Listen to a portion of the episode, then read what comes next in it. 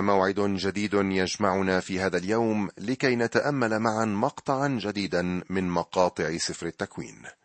رجائي الوحيد أن نتحلى بذهن مفتوح وإرادة طيعة لعمل مشيئة الله الصالحة. مرة ثانية أرحب بك مستمعي في هذا اللقاء الجديد. ما زلنا نمشي مشوارنا مع يعقوب الذي تزوج بليئة ورحيل ابنتي لابان وأنجب منهما ومن الخادمتين أولادا. والآن يريد يعقوب أن يترك لابان ويرحل إلى أرض آبائه. ولكن لابان يترجاه بعدم الرحيل والبقاء عنده لأن الله باركه بسببه. ويعرض عليه لابان صفقة شبه مربحة ولكن يعقوب يلجأ مرة أخرى للحيلة. تعال بنا نتأمل في الإصحاح الحادي والثلاثين الذي سنرى فيه يعقوب يترك لابان دون سابق إنذار فيلحق به لابان ويدركه. وأخيرا يعقد لابان ويعقوب صفقة أخرى دون أن يؤذي أحدهما الآخر ثم يفترقان عن بعضهما البعض في جو من الصداقة. سنرى أيضا أن الله يريد أن يخرج يعقوب من تلك الأرض. وجد أن تأثير لابان لم يكن مفيدا على يعقوب ولا على عائلته. كان أبناء يعقوب سيبتدئون الشعب القديم فأراد الله إرجاعهم إلى الأرض التي وعد بها لإبراهيم. لا تتصور كم هي مفيدة هذه الآيات التي نتأمل بها. فهي تبين رجلا خاطئا في كل أحواله والله لا يتخلى عنه ألا يشجعك هذا مستمعي؟ لا يمكن للرب أن يتخلى عنا طالما أننا نرجع إليه فهو دائما يقبلنا. وصدقني يا أخي إذا كان الرب يقبل شخصا كيعقوب وشخصا مثلي أنا فإنه حتما سيقبلك أنت أيضا. بسبب الصفقة التي عقدها لابان مع يعقوب أصبحت مواشي يعقوب أكثر من تلك التي للابان. وطبعا هذا لا يعجب لابان ولا أولاده. استمع إلى الآيات من الأولى وحتى السادسة عشرة من الفصل الحادي والثلاثين. فسمع كلام بني لابان قائلين أخذ يعقوب كل ما كان لأبينا ومما لأبينا صنع كل هذا المجد. ونظر يعقوب وجه لبان وإذا هو ليس معه كأمس وأول من أمس. وقال الرب ليعقوب ارجع إلى أرض آبائك وإلى عشيرتك فأكون معك. فأرسل يعقوب ودعا رحيل وليئا إلى الحقل إلى غنمه وقال لهما أنا أرى وجه أبيكما أنه ليس نحوي كأمس وأول من أمس. ولكن إله أبائي كان معي وأنتما تعلمان أني بكل قوتي خدمت أباكما. وأما أبوكما فغدر بي وغير أجرتي عشر مرات لكن الله لم يسمح له أن يصنع بي شرا. إن قال هكذا الرقط تكون أجرتك ولدت كل الغنم رقطا وإن قال هكذا المخططة تكون أجرتك ولدت كل الغنم مخططة. فقد صلب الله مواشي أبيكما وأعطاني. وحدث في وقت توحم الغنم أني رفعت عيني ونظرت في حلم وإذا الفحول الصاعدة على الغنم مخططة ورقطاء ومنمرة. وقال لي ملاك الله في حلم يا يعقوب. فقلت ها أنا ذا؟ فقال ارفع عينيك وانظر. جميع الفحول الصاعدة على الغنم مخططة ورقطاء ومنمرة. لأني قد رأيت كل ما يصنع بك لابان أنا إله بيت إيل حيث مسحت عمودا حيث نذرت لي نذرا الآن قم اخرج من هذه الأرض وارجع إلى أرض ميلادك. فأجابت رحيل وليئة وقالتا له ألنا أيضا نصيب وميراث في بيت أبينا؟ ألم نحسب منه أجنبيتين؟ لأنه باعنا وقد أكل أيضا ثمننا إن كل الغنى الذي سلبه الله من أبينا هو لنا ولأولادنا. فالآن كل ما قال لك الله افعل. دعا الله يعقوب ليذهب وها هو الآن يستعد للرحيل. ويعقوب دعا رحيل وليئة لتقابلاه في الحقل خوفا من أن تصل الأخبار إلى لابان أو أبنائه. وقال لهما أنا أرى وجه أبيكما أنه ليس نحوي كأمس وأول من أمس ولكن إله أبي كان معي وأنتما تعلمان أني بكل قوتي خدمت أباكما. وهذا ما نتفق به مع يعقوب أنه اشتغل بشكل كبير في خدمة لابان ولكني أيضا أعزي بعض الفضل للابان في ذلك. يتابع يعقوب ويقول وأما أبوكما فغدر بي وغير أجرتي عشر مرات ولكن الله لم يسمح له أن يصنع بي شرا.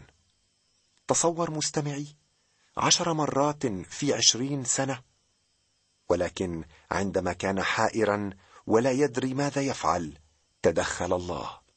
تدخل الله بعنايته ورحمته وطلب من يعقوب أن يرجع إلى أرض آبائه. كان يريد أن يدفع ليعقوب الأجرة التي كان لابان قد سرقها منه لمدة عشرين سنة. ويشرح يعقوب لرحيل وليئة أن الله هو الذي باركه لدرجة أن لابان وابناءه غاروا منه وحقدوا عليه. والآن يخبرهما يعقوب بالسبب الحقيقي الذي من أجله كان سيترك لبان. وقال لي ملاك الله في الحلم يا يعقوب. فقلت ها أنا ذا. فقال ارفع عينيك وانظر. جميع الفحول الصاعدة على الغنم مخططة ورقطاء ومنمرة لأني قد رأيت كل ما يصنع بك لبان. لربما اعتقدت مستمعي أني لم أعطي جوابا شافيا في الإصحاح السابق على ما حصل عند تهجين المواشي. كنت أنتظر إلى أن نصل إلى هنا لأن الله يقول أنا فعلت ذلك. لا نحتاج أن نبحث عن تفسيرات طبيعية مع أن الله لابد أنه استخدم إحداها. ولكن بما أن الله لم يخبرنا ما هي فلا يمكننا أن نجزم. اذا الله هو الذي عمل المستحيل. أنا إله بيت إيل حيث مسحت عمودا حيث نذرت لي نذرا. الآن قم اخرج من هذه الأرض وارجع إلى أرض ميلادك. يذكره الله بالوقت الذي ظهر له فيه ثم يطلب منه الرحيل لأن أبناءه ابتدأوا يكبرون ويتعلمون ما لا يجب أن يتعلموه. أراد الله أن يبعد يعقوب وأولاده عن مكان الوثنية كما فعل مع إبراهيم. فأجابت رحيل وليئة وقالتا له ألنا أيضا نصيب وميراث في بيت أبينا؟ ألم نحسب منه أجنبيتين؟ لأنه باعنا وقد أكل أيضا ثمننا. لا بد من إرث ما لهاتين الإبنتين ولكن لا يمكن الوثوق بلبان. المال عدو المؤمنين اللدود وهو أصل لكل الشرور. احذر منه يا صديقي فهو يخرب بيوتا بأسرها إذا ما أسيء استخدامه. إن كل الغنى الذي سلبه الله من أبينا هو لنا ولأولادنا. فالآن كل ما قال لك الله افعل. موقف هاتين المرأتين مشرف فهما تدعمان زوجهما بدون أي تردد. ويغتنم يعقوب الفرصة حين كان لابان منشغلا يجز غنمه تماما مثلما هرب للمرة الأولى من بيت أبيه في الخفاء. ولكن هذه المرة لم يكن كل الخطأ خطأه كما أنه كان مستعدا ومجهزا بعبيد ومواشي والعائلة. بما أن بيت لابان كان بيتا وثنيا فقد كان فيه أصنام. أرادت رحيل أن تأخذ الأصنام معها. لماذا؟ لأنها تربت في جو من الوثنية. يا لسذاجة أفكارنا أحيانا. حتى يعقوب ظن أنه بإمكانه الهرب من الله ولكنه اكتشف في بيت إيل أنه لا يستطيع أن يهرب من وجه الله. وقد كتب داود في المزمور الماء والتاسع والثلاثين ما يلي. أين أذهب من روحك ومن وجهك أين أهرب؟ إن صعدت إلى السماوات فأنت هناك وإن فرشت في الهاوية فها أنت. إن أخذت جناحي الصبح وسكنت في أقاصي البحر فهناك أيضا تهديني يدك وتمسكني يمينك. لن تهرب من الله حتى ولو صعدت إلى القمر. وبينما كان لابان في المرعى بعيدا انتهز يعقوب الفرصه ورحل. لكن حادثة أليمة شوهت كل شيء ذلك أن رحيل سرقت أصنام أبيها عابد الأوثان. تقرأ لنا الأخت ميسون مشكورة من العدد السابع عشر وحتى الثلاثين من الفصل الحادي والثلاثين. فقام يعقوب وحمل أولاده ونساءه على الجمال وساق كل مواشيه وجميع مقتناه الذي قد اقتنى مواشي اقتنائه الذي اقتنى في فدان أرام ليجيء إلى إسحاق أبيه إلى أرض كنعان. وأما لابان فقد مضى ليجز غنمه فسرقت راحيل أصنام أبيها. وخدع يعقوب قلب لابان الأرامي إذ لم يخبره بأنه هارب. فهرب هو وكل ما كان له وقام وعبر النهر وجعل وجهه نحو جبل جلعاد. فأخبر لابان في اليوم الثالث بأن يعقوب قد هرب فأخذ إخوته معه وسعى وراءه مسيرة سبعة أيام فأدركه في جبل جلعاد. وأتى الله إلى لابان الأرامي في حلم الليل وقال له احترز من أن تكلم يعقوب بخير أو شر.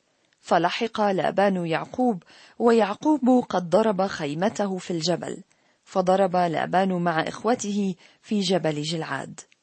وقال لأبان ليعقوب ماذا فعلت؟ وقد خدعت قلبي وسقت بناتي كسبايا السيف لماذا هربت خفية وخدعتني ولم تخبرني حتى أشيعك بالفرح والأغاني بالدف والعود ولم تدعني أقبل بني وبناتي الآن بغباوة فعلت في قدرة يدي أن أصنع بكم شرا ولكن إله أبيكم كلمني البارح قائلا احترز من أن تكلم يعقوب بخير أو شر والآن أنت ذهبت لأنك قد اشتقت إلى بيت أبيك ولكن لماذا سرقت آلهتي؟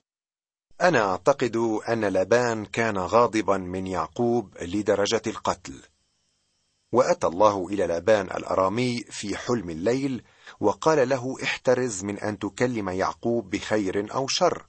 فلحق لابان يعقوب ويعقوب قد ضرب خيمته في الجبل. فضرب لابان مع إخوته في جبل جلعاد. استمع إلى لابان الذي كان يستشيط غضبا. لربما كان يريد أن يقتل يعقوب ويأخذ ابنتيه وأحفاده معه. وقال لبان ليعقوب ماذا فعلت وقد خدعت قلبي وسقت بناتي كسبايا السيف؟ لماذا هربت خفية وخدعتني ولم تخبرني حتى أشيعك بالفرح والأغاني بالدف والعود؟ يا له من دبلوماسي حذق. حاول أن يشعر يعقوب بالذنب أنه رحل خفية عنه وأضاع على نفسه فرصة حفل الوداع. طبعا لا أظن أن لابان كان سيقيم اية حفله من هذا النوع. هذا ليس طبعه. ويستطرد ويقول ولم تدعني أقبل بني وبناتي. الآن بغباوة فعلت. طبعا المقصود بالأبناء هنا الأحفاد. في قدرة يدي أن أصنع بكم شرا ولكن إله أبيكم كلمني البارحة قائلا احترز من أن تكلم يعقوب بخير أو شر. أفهم لابان يعقوب أنه لم يكن يقصد له خيرا لكن الله منعه من فعل الشر. والآن أنت ذهبت لأنك قد اشتقت إلى بيت أبيك ولكن لماذا سرقت آلهتي؟ طبعا لم يكن يعقوب يعلم أن رحيل سرقت الأصنام وعندما أجاب لابان لم يجبه عن سؤاله حول الأصنام بل حول الرحيل دون علم منه. نستكمل القراءة من العدد الحادي والثلاثين وحتى الخامس والثلاثين من الفصل الحادي والثلاثين فأجاب يعقوب وقال للابان إني خفت لأني قلت لعلك تغتصب ابنتيك مني. الذي تجد آلهتك معه لا يعيش. قدام إخوتنا انظر ماذا معي وخذه لنفسك. ولم يكن يعقوب يعلم أن راحيل سرقتها. فدخل لابان خباء يعقوب وخباء ليئة وخباء الجاريتين ولم يجد. وخرج من خباء ليئة ودخل خباء رحيل وكانت رحيل قد أخذت الأصنام ووضعتها في حداجة الجمل وجلست عليها. فجس لابان كل الخباء ولم يجد. وقالت لأبيها لا يغتظ سيدي إني لا أستطيع أن أقوم أمامك لأن علي عادة النساء. ففتش ولم يجد الأصنام. كان يعقوب يعلم أن لابان لم يكن ليدعه يأخذ زوجتيه وماله والآن يجيب على الاتهام بسرقة الآلهة. الذي تجد آلهتك معه لا يعيش. قدام إخوتنا انظر ماذا معي وخذه لنفسك. ولم يكن يعقوب يعلم أن رحيل سرقتها. كان يعقوب متأكدا من عدم سرقة الآلهة من قبل أي أحد. لم يكن يعقوب يصدق لابان ولا لابان يصدق يعقوب. تصور أن يعيش اثنان تحت سقف واحد لمدة عشرين سنة دون أي ثقة أحدهما في الآخر. فدخل لابان خباء يعقوب وخباء ليئة وخباء الجاريتين ولم يجد. وخرج من خباء ليئة ودخل خباء رحيل. وكانت رحيل قد أخذت الأصنام ووضعتها في حداجة الجمل وجلست عليها. فجس لبان كل الخباء ولم يجد. وقالت لأبيها لا يغتظ سيدي أني لا أستطيع أن أقوم أمامك لأن علي عادة النساء. ففتش ولم يجد الأصنام. فعلا راحيل ابنة أبيها. هل لاحظت كيف حبكت القصة؟ هذا يعطيك فكرة عن الروح التي كانت سائدة في تلك العائلة. ووجود تلك الأصنام في العائلة كان هاما جدا على ما يبدو. كان يدل على القيادة في العائلة وكأن يعقوب كان سيرث كل ما كان للابان. لهذا السبب كان لابان منزعجا ويريد استعادة الأصنام بأي ثمن. كما أن رحيل لم تقصد السرقة اشتهاء للمسروقات بل رغبة في أن تجرد أباها من سلاح قد يستخدمه ضد زوجها. ارتاح يعقوب الآن لأن وجهة نظره قد أثبتت بل أنه أراد أن يوبخ حماه لبان لأنه اقتفى أثره من أجل الأصنام. فاغتاظ يعقوب وخاصم لبان وأجاب يعقوب وقال للابان ما جرمي ما خطيتي حتى حميت ورائي. لقد تعلم يعقوب في جامعة لابان القاسيه والآن ها هو يستلم الشهادة في حفل التخريج. الآن عشرين سنة أنا معك نعاجك وعنازك لم تسقط وكباش غنمك لم آكل. حتى الوجبات لم يكن يعقوب يحصل عليها بالمجان. فريسة لم أحضر إليك. أنا كنت أخسرها. من يدي كنت تطلبها. مسروقة النهار أو مسروقة الليل. لم يكن لدي أي ضمان أو تأمين. كان على يعقوب أن يدفع ثمن الضائع. صدقني أن لابان هذا كان سيدا مستبدا. كنت في النهار يأكلني الحر. وفي الليل الجليد وطار نومي من عيني. لم تكن لديه إجازات في الصيف وحتى عندما كان الجو باردا كان لابد من البقاء خارجا في رعاية المواشي وحراستها. الآن لي عشرون سنة في بيتك خدمتك أربع عشرة سنة بابنتيك وست سنين بغنمك وقد غيرت أجرتي عشر مرات. هذا ما حصل مع يعقوب الرجل الذي ظن نفسه ذكيا وأنه بإمكانه التملص من خطيته. ولكن الله لم يسمح له بذلك لأن ما يزرعه الإنسان فإياه يحصد. رفض يعقوب الخضوع في بيت أبيه فدبر الله له لابان ليخضع له. جاء يعقوب ليأخذ زوجة بكل كرامة لكنه ذل أربع عشرة سنة من أجل الحصول على الزوجة لأن الله يحترم حقوق البكورية. خدع يعقوب أباه فخدع من قبل حميه. يعقوب الأصغر أراد أن يصبح الأكبر وعندما أراد أن يحصل على الأصغر أعطيت له الأكبر. وسنرى في الحلقات المقبلة كيف سيخدع يعقوب من قبل أولاده تماما كما خدع أباه. نعم ما يزرعه الإنسان إياه يحصد. أتوقف عند هذا الحد مستمعي على أن أتابع ما تبقى من الأصحاح الحادي وثلاثين في الحلقة المقبلة بإذن الله. حتى ذلك الحين أتركك في عناية الله ورعايته.